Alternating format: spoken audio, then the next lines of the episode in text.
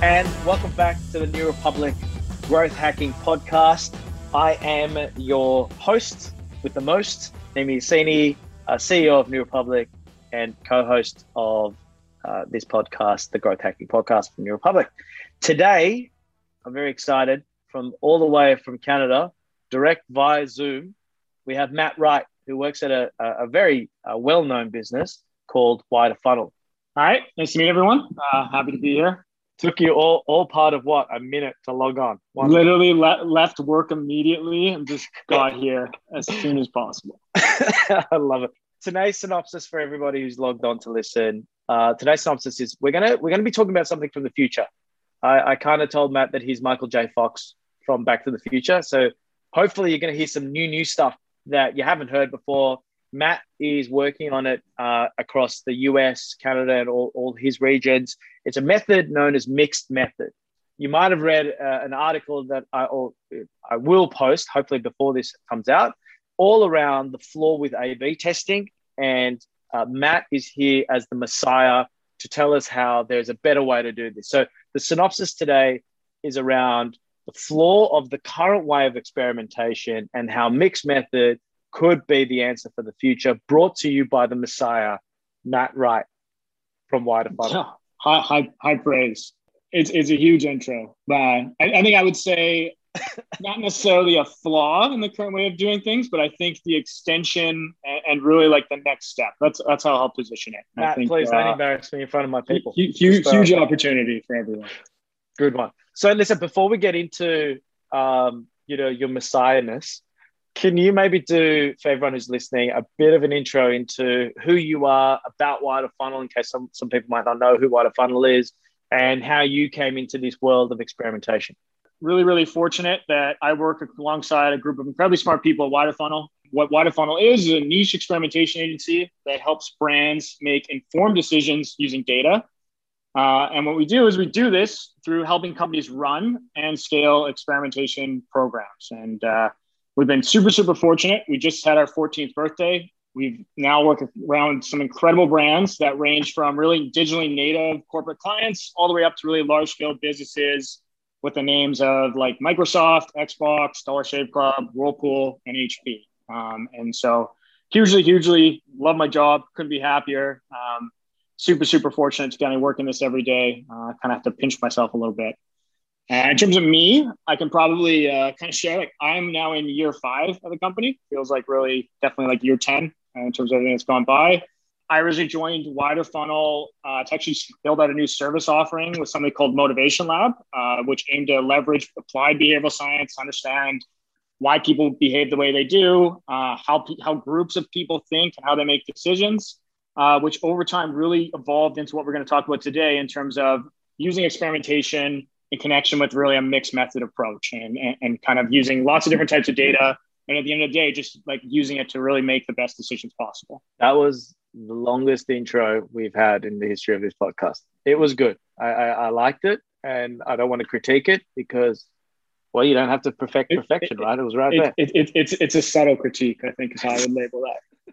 it's called the neg. If you've ever read the book, The Art of the Pickup, it's called the reverse compliment, the neg. If you don't learn CRO from this podcast, you'll learn how to pick up. so, so listen, we've talked about mixed method, right? And I, have I'm I'm being dramatic when I say the flaw in A/B testing, right? Maybe do you want to take a few seconds and just talk about like what actually is mixed method? Yeah, and I think I think we could probably get into this. Probably lots of like follow up we could do here, but but I think really if I was to describe it, it's using multiple research methods and multiple types of data to help guide decision making. And if I just quickly try to draw like an imaginary quadrant in front of people for a second, often when we think about times of data, you think of very much in this like quantitative, big numbers versus qualitative data. And with that, you'll see like we'll use quantitative data, uh, and that will give us big data sets with the great uh, thing that comes out of it about a high degree of confidence in terms of like things like what, like what is better versus when we compare different data sets, especially if we get into the realm of like A/B testing versus if we're in the qualitative world, much smaller sets of data, but the depth of that data is quite a bit thicker. Like there's a lot more that we have there. There's a lot more we can glean from it. And so it typically can give us much more deeper insight into why, but with a lower level confidence because just such a smaller sample size. And so when I kind of think about mixed methods, it's really like this way of thinking about we have these two sets of data, and we'll get into there's going to be another axis here in a second, but how can we put them together in a way that allows us to both have the highest confidence degree in like the what's and the best understanding in like why, particularly behind like when you think about behavior and why it occurs why come up with a new method? Why not just keep doing the same old? Like, what is the uh, what is the rationale behind this new way of working? Well, well I think um, I think for us, like just naturally, even kind of getting involved with, we've always had A/B testing. I think it's like this incredibly powerful tool uh, that you can use to help understand actually how people behave, and in terms of like if we're designing something, which design works better. But you're always like left in this position of like you're not really sure um, potentially why that happened, or you're what I sometimes describe as a little bit more of like the inferring the why of why something happens. And so uh, what this does is said, okay, well, we can still leverage that, still use it together, but we can be a little bit more expansive on it and get deeper into like the why. And then beyond that, what are cases where like maybe A/B testing isn't possible? Maybe we lack really strong quantitative data, but we're still trying to guide decision making to, to a certain degree. I don't know if you, I, am I'm, I'm curious, like we talked about this a bit, Nima, like how, how do you flip it around? Like, how do you see it? To be honest with you, like I, I kind of saw mixed method solving a really, uh, uh, um, the problem around sentiment. Like when we do an A-B test, if you think about it, we're kind of designing the best possible experience in our mind. Like the, the person designing the, the test and the UI of that test, if you're just doing basic web stuff, is like kind of saying like what I have is not the best it could be. And I want to prove that what I have is either the best or it's not the best. And I want to do another version, right? But that doesn't actually mean that it's the best possible experience. All it's saying is that it's a less shittier experience than what I have, right? It, it, the user has to decide if it's the best possible experience, right? So for the, and the way we do that is we set up a primary metric, and if that event fires, we say, hey, that must have been a ex- better experience because that event fired more than control did but that doesn't actually mean that it is the best experience. And so, you know, the way you the way you and I have been talking about it and you've explained to me is it, what really resonated around is experience is a feeling. An A/B test is the quantitative analysis of an action. Uh, an action and the feeling aren't directly correlated to each other. So really, mixed method is trying to uncover the feeling behind the action, the how someone feels that then defines the best possible experience. So that's how I kind of in my mind, I I made sense of it. Does that does that work? Yeah. I, no, no, I think it works perfectly. And I, I, actually, when we talk about the quant versus the qual, is obviously the other axis that we maybe add in if we fill out our quadrant, which is like behavioral data of what we actually observe versus like more attitudinal or sentiment data, which is like what people say. And I think we'll, we'll talk about this probably later, but there's like in attitudinal sentiment data, like we can't always take people at face values, but they've got great clues in there of like, oh, we can uncover maybe things here that are like what what's really driving that. And yep. I, I think if I was to build on it too, it's like it's the ability to become a lot more strategic, right? Like we can also, like you're saying, it's like it's not just about the test, that test around for a period of time. We got some good insight, but it's like if we really get to the depth of insight that we can start compounding and then build into our strategy, um, we're in a much better position both to get everyone going in the same direction, uh, layer that into like repeated actions over time as well. Yeah, yeah, exactly. So in Australia, it's not a very common practice, and I've been talking to brands about what this is and potentially looking at and and everyone who hears it straight away goes, "That makes so much sense." Let Let's talk about the practicalities. Like, you know, how does it actually work? Like, beyond the words in these quadrants, which are, by the way, visually very beautiful. Thank you. At what what does it actually mean? Are you like, are you doing focus groups? Like, what are you doing for mixed method? How does it work? And is can anyone just start doing it, or is it is there a process to it? I think it's a great great question, and, and I also would say mixed methods by its very nature is that there's multiple types of methods. So I don't think there's any one clear this is the way it has to be done. But but I think there's some like it's it's very mixed. I think there's some like really big tools that at least I lean on or, or think about that I think are super super valuable. Which um, you definitely, as you kind of mentioned off the top, like you want to be running experiments. So like just having A/B testing as a core practice is really useful. Uh, very much tied into like analytics there as well. But then you also want the ability to get out there and say like run user tests with people. You want to be able to have contextual interviews with people. You may want to have more longitudinal like diary studies you do with people. Inside of that too could be like polling that you're doing on your site. So you're like adding that to it. We've done that a ton where we're running A/B tests. And at the same time, there's like polling, and you're you're grabbing both of those data sets together to try to analyze and interpret things later. And then so even the polling, like the are they in the test? So hold yeah, on, with the polling, it's, it's, they're in the, so they're in the test, and then they get a poll. Yeah, they're, they're definitely part of it. So it's essentially like we yeah. manipulate the experience, then we follow it up, and then you're then kind of piecing those together. And with technology today, like that, that can be you can use a lot of like off the shelf tools and just just kind of do that um, in a in a testing tool in terms of like you're you're firing this survey as well. It collects the data, and then you're able to parse it out and see which variant the responses came back in. Yeah, right. And, and so, I mean, when you talk about this, isn't this just traditional UX studies brought into A/B testing? I think there's like a big connection between them for sure. Where I think there's like a difference is typically when I see it, and especially it's funny that you say like uh, it makes a lot of sense with your clients because I think the same narrative plays out in a lot of conversations that I have, even in really advanced uh, organizations. Is these are often siloed groups. Like I think that's one of the biggest things is they, they're just not talking to each other. Like part of this is just putting this data together and thinking about it, and then I think being also a little bit creative about how you're using this approach. Like you are mixing these methods. There's a creative element to it. Um, and, and, I think there's there's kind of these what do we start with? What order do we do it in? It, there's kind of these natural sequences that you can start developing. And I think as you start playing with it, uh, it just becomes stronger and stronger uh, as you go. Yeah, got it.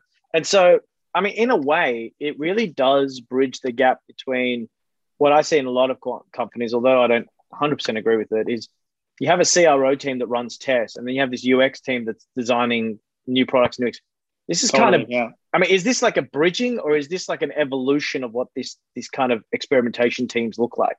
I, I think it's a bridging of a practice that both those groups can use. I, I think that comes natural. I, I also think I divide it sometimes across like you've got like more the marketing team, which is maybe a little bit more upper funnel, um, and then you've got like product teams. And so I think there's like even when you're running tests, right? There's different themes or objectives from like just we're optimizing things versus like you said, new feature development. We want to validate it, uh, and that's got a different purpose, different type of measurement. And so I think it's a yeah. practice both can use. In some companies, and what you're describing it's just one team's doing CRO and you've got another team developing yeah. products. Like this should definitely naturally just bring those groups closer together, and like that's really really key. Both of those have great insights, and they should be tapping into each other. Uh, yeah, I, a lot of time I find that they're quite separate teams. They're Totally. Yeah. In a lot of ways, like I find the UX teams are like become the old school, the brand guys where they're like, we've already done qualitative studies. We know what users want. So we don't need to A B test that. So we're just going to use what we have. I find like they're, they're everyone's replacing themselves. And then like, I, yeah, I, I, I chuckle to myself because when you run those tests, it's often, I think the way to get around that is it's just a test. Let's just try and do it. And then you run it and it never really has the same outcome that you expected. There's always nuance to it. There's always edge cases uh, that's what makes that so valuable. Got it. Yeah, I, I totally agree. I totally agree. So tell me, like, who's who's doing this? Like, is there credibility? Is this just a new way to get more money, or is this something credible that a lot of bigger brands are doing that you know uh, us in Australia so far away and so behind the times? Is this something we should be adopting? Like, what's the credibility behind this? Yeah, well, I think uh, like credible things that I could pull from that are, are big, big known brands. But I think I want to put the asterisks out here that these are big companies. It doesn't mean these are the only ones that that that, are, that exhaust the list. But you, you, can see things like Spotify have some incredible content that you can read through around like mixed methods. I think they do a great job. Uh, if you go on Netflix, they have their uh, tech tech blog, got some incredible stuff. Google's got tons of like resources around this. But this generally is in smaller companies now, and I think it really ranges. There, there's kind of two sets I see is like uh, and this is why I think in Australia could be very interesting, is companies that are constrained by velocity of A/B testing, like they just do not have the traffic to run enough, and so this is a way to both maximize the value of those tests, also generate insights at times when you can't run tests or pre-running a test, uh, and and then vice versa. Like honestly, I just got out of a conversation like two days ago, I would say, where it was like company running 300 tests. And the next stage for them really is they're like, we got to connect quant and qual, 300 tests a year, I should say, should clarify that. Yeah. But quant and qual together, Um, what they're looking at now is like, how do we take bigger risks with our tests? It's not testing more anymore. It's like the quality of the testing's got to go up. They've, they've crossed like a new threshold. It's a different different position. So, so quality follows velocity. So you first get a lot of tests, and then you're like, hey, let's stop wasting time and do better tests. I, I think it can in some cases. It, I think there's lots of different. I, I, every company is a little bit different in terms of how you should be applying testing. But I, think at the beginning, I think like a if you can run tests and you're not hitting velocity, I think as a starting point, like you should get your velocity numbers up. You're going to be uh, uh, if you're doing testing well and you have like strong kind of data and data connectivity, you're going to learn some really valuable things. I kind of think velocity is a mis. I mean, it's a separate subject, but I think velocity is a misnomer, right? I, I reckon. Why, why, why do you think that then? Well, because velocity is good for building habit, and the most important thing about building culture of experimentation is the habit of experimentation, right? And velocity forces a habit. So the more you do something, the more of a habit it becomes, right? But if you ask me, velocity is a waste of time, and the only people who can draw, truly get velocity, true velocity, companies like eBay, Booking.com, you don't get that in Australia. One company like Telstra that might have enough traffic for that kind of velocity, it's virtually impossible to get it to happen. And so, if you ask me, velocity is a good way to building habit. It's a bad way of testing because you're basically trying to you're trying to focus on the number of tests rather than finding what an A/B test is for is best possible experience or insights that drives better decision making if those tests are going to float in the air and never get the stat sig or you're so busy on getting tests out that you're not analyzing the, the test results correctly what's the what's the point of testing well I, I, I would agree with that though. I think that's still like super spot on and it, it comes down to the nuance of like what's the business? What, what's the opportunity? I think there is a thing of when you start you should do some velocity just to build your muscle. Like you, you've just got to figure out how to do it get the instrumentation in place. Yeah, yeah for sure. But yeah i 100% agree with that and i feel like that exact thing you're describing though is like mixed methods will make your test better or the insights you're getting out of your tests it can be i'm going to use this to generate a test hypothesis with like the highest quality that we're going to go and run or i ran a test something interesting happened. Let's dive into that. Like why did it happen? Why can't we evaluate that a little bit more? Why can't we learn more about it? I got a client who loves he has this thing around like if a test wins i don't want to analyze it. If it loses i want to analyze it. So to that point is mixed method good for when something loses or when something wins? It's, it's both. It's usually both. I, I think this is like, I, I think it, I used to, I don't know, maybe this is naive, but I to always just say like, like really like the test only loses when it's like you can't draw insight from it, right? Like if the data is a wash, you didn't do a big enough change, maybe there's problem with instrumentation.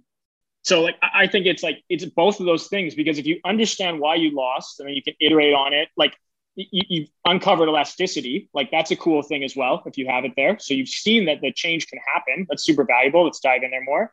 And if it won, let's try to figure out more of that. And like, how can we pour more in? Is there other areas we can do it? Can we like incrementally improve on it? Even can we take it outside of like the A/B testing thing and just put it in the marketing strategy or put it in the product strategy? Like you think about uh, you think about Amazon, their big thing they discovered how important shipping was, and the whole thing was to build things to make shipping less of an inhibitor.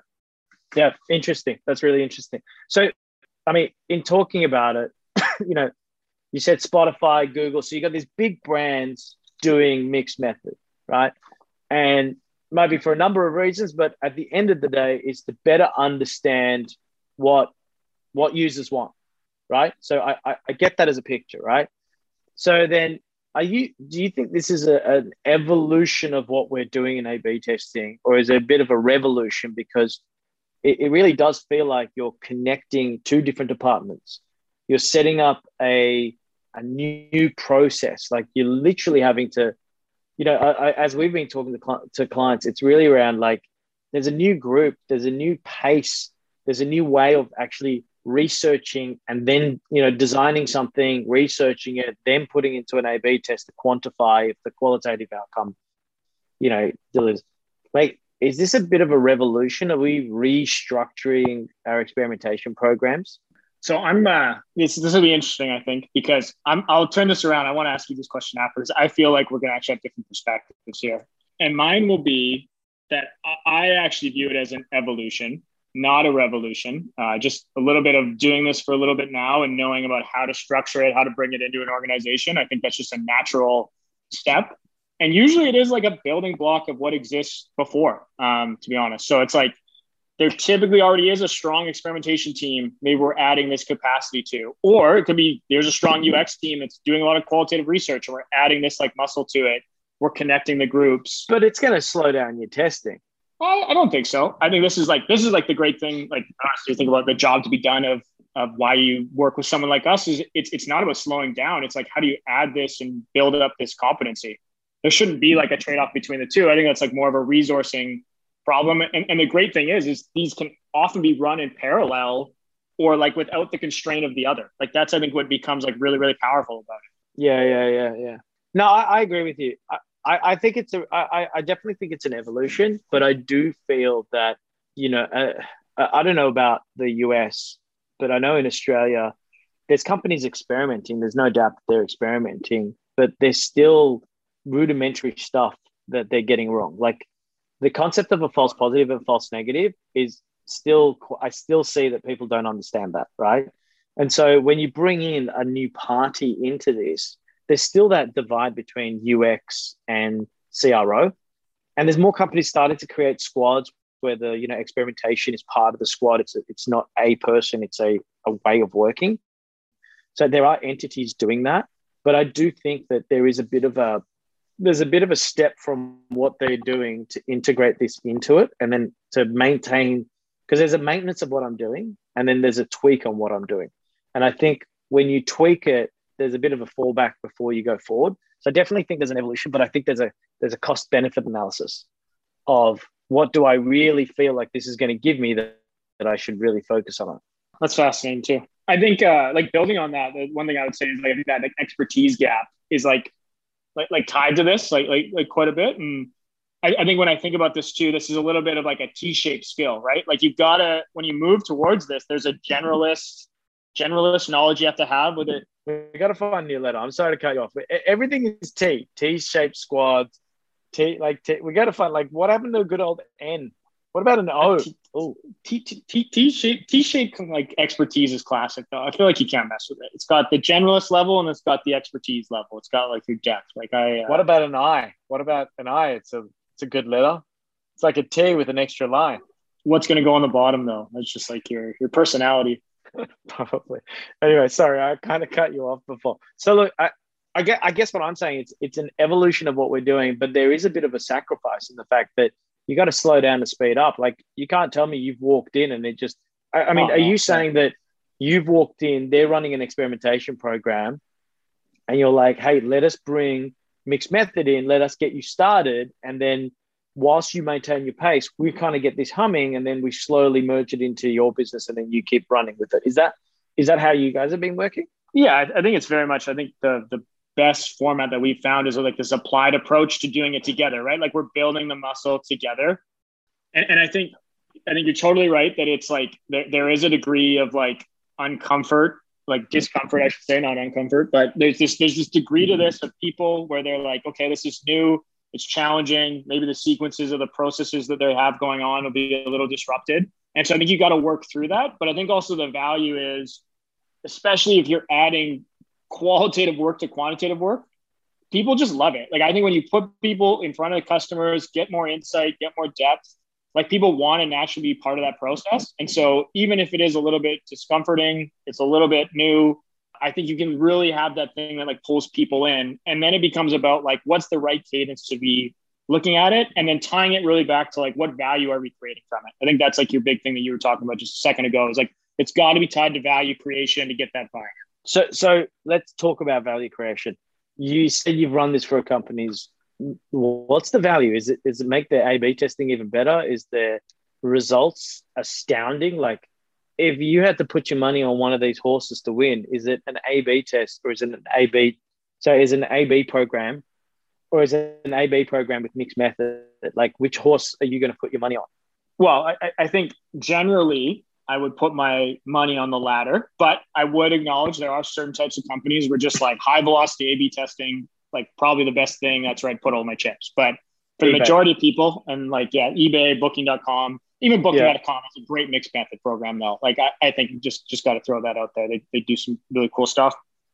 Definitely, I think for most people, uh, unless you're super high velocity, it's the combination of running experiments in conjunction with mixed methods. And yeah. kind of what's really powerful about this still is is you kind of get two benefits is you're still using experimentation to measure impact and so as long as you have iterative cycles where even if say something uh, you run an experiment the metrics go down but you're able to understand the why and then follow that up with another test like that's happened lots of times i can think of really great examples even this year in like covid where behaviors change why is that happening we investigate a little bit more and then the follow-up test is a big winner but in addition to that you also get the benefit of like the times where you can't necessarily run A/B tests, and you're still able to get insight, drive decision making. Uh, particularly, I think like the big one here is like a lot of like rebrand work. Uh, do a lot of this when someone's like developing like an app, let's say, next to their website. They still want some insight there. There's like some new functionality, like some really core things, and you're just doing them naturally together.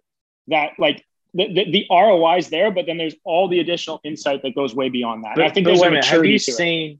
I'm going to put you on the line. Have you actually increased conversion rates by doing mixed method Yes. up front, updating the experience, and then sending it live? And that have you seen a dramatic? Like, have you actually tested this theory of like mixed method delivers better results? like I would say, and it's two two key use cases. One is like what you're describing, where we do some work first. It's more generative in nature, Yeah. and then we're creating Yeah. hypotheses that are really strong, um, and in some cases, very much tied to big strategic initiatives. So there's like a double impact there. And you run it, you're seeing really, really strong test results, and it obviously can change a lot. There's some super high traffic websites, like three, four percent, amazing like lift that you're getting. Other ones drastic, and then you got to do like good data work to make sure that truly is like not a false positive. And then on the flip side of it, I think even more where I've seen this like the biggest is when it it tanked or it didn't go the way it was supposed to. You went and figured it out, and then you went and fixed it, and it wasn't like you just gave up. Like I think that's like a huge thing, and then you measure the difference. That's where I get excited. I'm excited now about it. We had a client. I, could, I could hear it in your voice. Just calm down, calm down. I know. Um, we had a client, and without knowing mixed method, we were doing mixed method. We had a client. We failed on a test. We went back into user research to find out why, and it was for a search function because the search function was like an icon, right? And it was hidden. So we said, hey, what if we expose search? Because you know, search on every website is a critical function. Anyway, um, this is a very large uh, travel company. Anyway, when we we exposed search, it failed, and we're like, how can that fail? Like that's just like a no brainer because search is a much more valuable customer. All the data told us search is a really critical function, but it's hidden because only a percentage of users were using it. Anyway, we then found like through the research, they said like, well, when I first come onto this website, I don't know where I'm going, and search is only good if you know what you want, what you're looking for, and I don't. So browsing is really. We're like, holy shit, let's do this only for returning users. So if you've been to the site, you've touched a certain section, you've left, let's make it easy for you to get back to that page. And you're right, the results like was like a hundred and something percent lift in search usage, only when you target it to a return user. It was really, really interesting that insight. I, I totally agree with you. I think there's value inside that. Why did it lose? And uncovering that why rather than guessing and hypothesizing.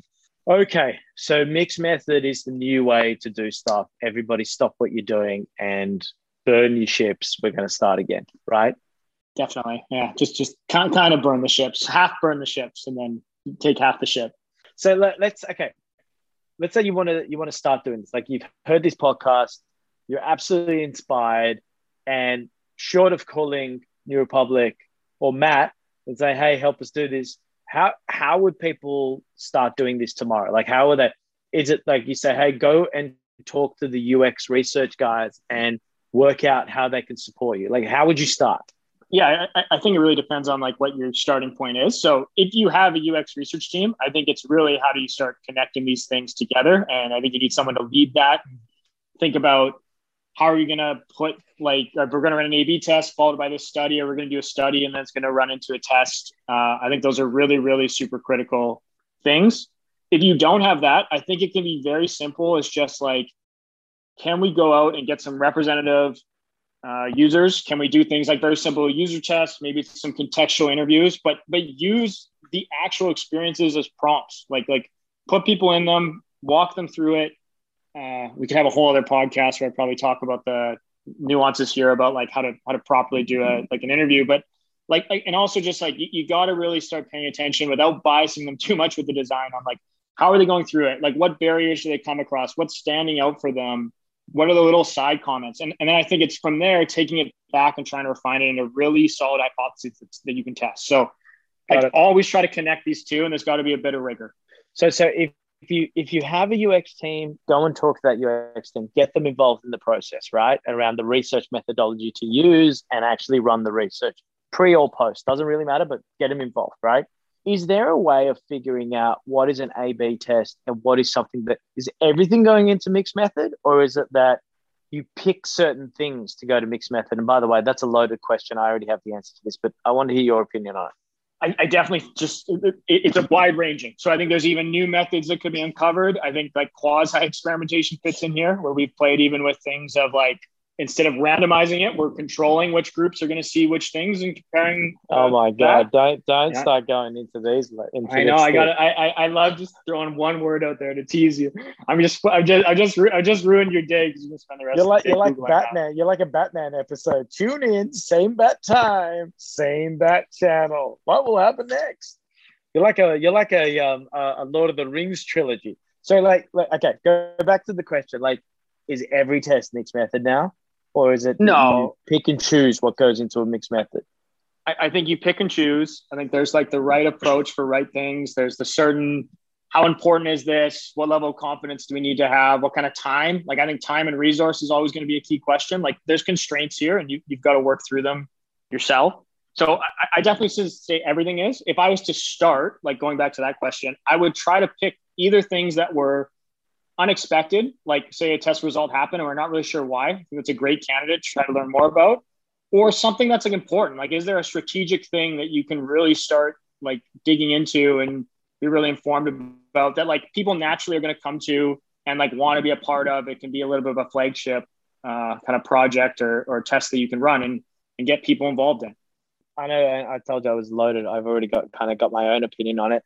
Uh, I saw anywhere where, like, for example, there are things that are functions and a function is a, a tool. Like you know when i'm cooking i need a spatula. Uh, I, i'm not i'm not too afraid on how amazing the spatula is. I just need a spatula right? So like if you think about an e-commerce website a button is a button. Size features are size features right? You can a b test these things. But whether i use imagery of a real life model versus an aspiration you know nike always uses aspirational imagery versus like real people doing real exercise. All their imagery is like so. I kind of felt like areas where you're really you're really tapping into that emotion behind what you're presenting. They're the stuff to take into a mixed method approach because they're the stuff you want to slow down to speed up. Whereas areas where you're really testing functions or elements that are tools or assets, they're the stuff that you can A/B test. And I and I thought as a really loose guide, it's a really simple way to divide what you put into things that are sentiment driven, that are emotionally driven, versus things that are functional that just need to work. Is that a is that a good top level loose structure to follow? I, I, I think it I think it definitely is uh the strong it, it, reminds me a lot too of like the idea of like ability versus like motivation. Like if you think of classic yeah. like BJ Fogg, like I think that that really taps into it. Kind of like interesting like anecdote as you, you're speaking about that. Like like we we did a piece of work actually during COVID where someone was changing everything from product images to lifestyle images and it yeah. didn't work like and then it was like okay well all lifestyle images were bad was going to be the decision from that and if it hadn't been for mixed methods it was like the types of images you were using were the problem not necessarily that like they were actually bad so when you refine that and rerun that kind of kind of different okay. things happen and, and and i think nike is a great example of that too yeah, so using that's really good. So tell me something. This, I mean, we're running out of time, so I'll wrap it up after this one. I'm sorry to do that, but you know, the thing that I started feeling is like by doing this kind of thing, you're actually bringing brand to the table. You know, yeah. brand like brand never is a part of.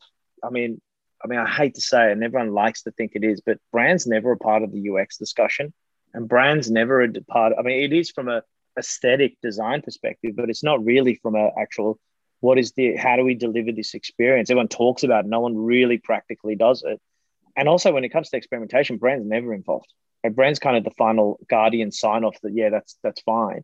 But like this this brings brand to the table because you're really talking about you can now start testing tonality, you can start testing uh, visual experiences like imagery selection and and those things. So it really does create another avenue for brand marketers to come into testing. Do you agree with that? I mean, is that the experience you're seeing? Yeah, and I think this isn't the first. Like, like I've I've actually, you've taught me a ton in this too. So I always think this is super fascinating. When we talk about brand and kind of how it can be used from this, but I, I definitely feel it, it's this great connector, right? You think about you've got brand, you've got design, you've got product. It's kind of really bringing all those things together, and, and I think that's why it's the natural extension of A/B testing. You you just get into a place where it's more strategic, and and I think you start connecting these dots and uh, brings more data and perspective even to these other teams that are traditionally maybe a little less data driven. Yeah, yeah, I agree. Listen, man, we're running out of time. I'm sorry to do this, but I big thank you for taking the time to join us from all the way in Canada land in the Maple Leaf. Yeah, no, no worries. I I, uh, I, really appreciate being here and uh, getting the chance. So uh, we definitely do do it for you anytime. Really loved it. Now, before you leave, what was that word you said? You said quasi testing quasi experimentation. Yeah, I'll throw that one out there. We're gonna we're gonna we're gonna pick up that one later, and we can talk about quasi experiment. If you if you don't know uh, Matt, join go and uh, connect to him on LinkedIn. The guy is probably one of the sharpest brains in the category. He's always evolving uh, my thinking, and also I know a lot of other people's thinking. Uh, he's he's sensational in the space, and the way this guy works is incredible. And very kind, always uh, willing to help and share ideas and, and grow from others as well. So, Matt, thank you so much for spending time with us. I really appreciate it. Yeah, thank you so much. Very, very, very kind to say. And you're listening to the Growth Hacking Podcast with your host, Nima Yassini uh, from New Republique. Tune in next time. If you have any comments or have any suggestions for future podcasts, please email us at hello at newrepublique.com. Thanks, and we'll see you next time.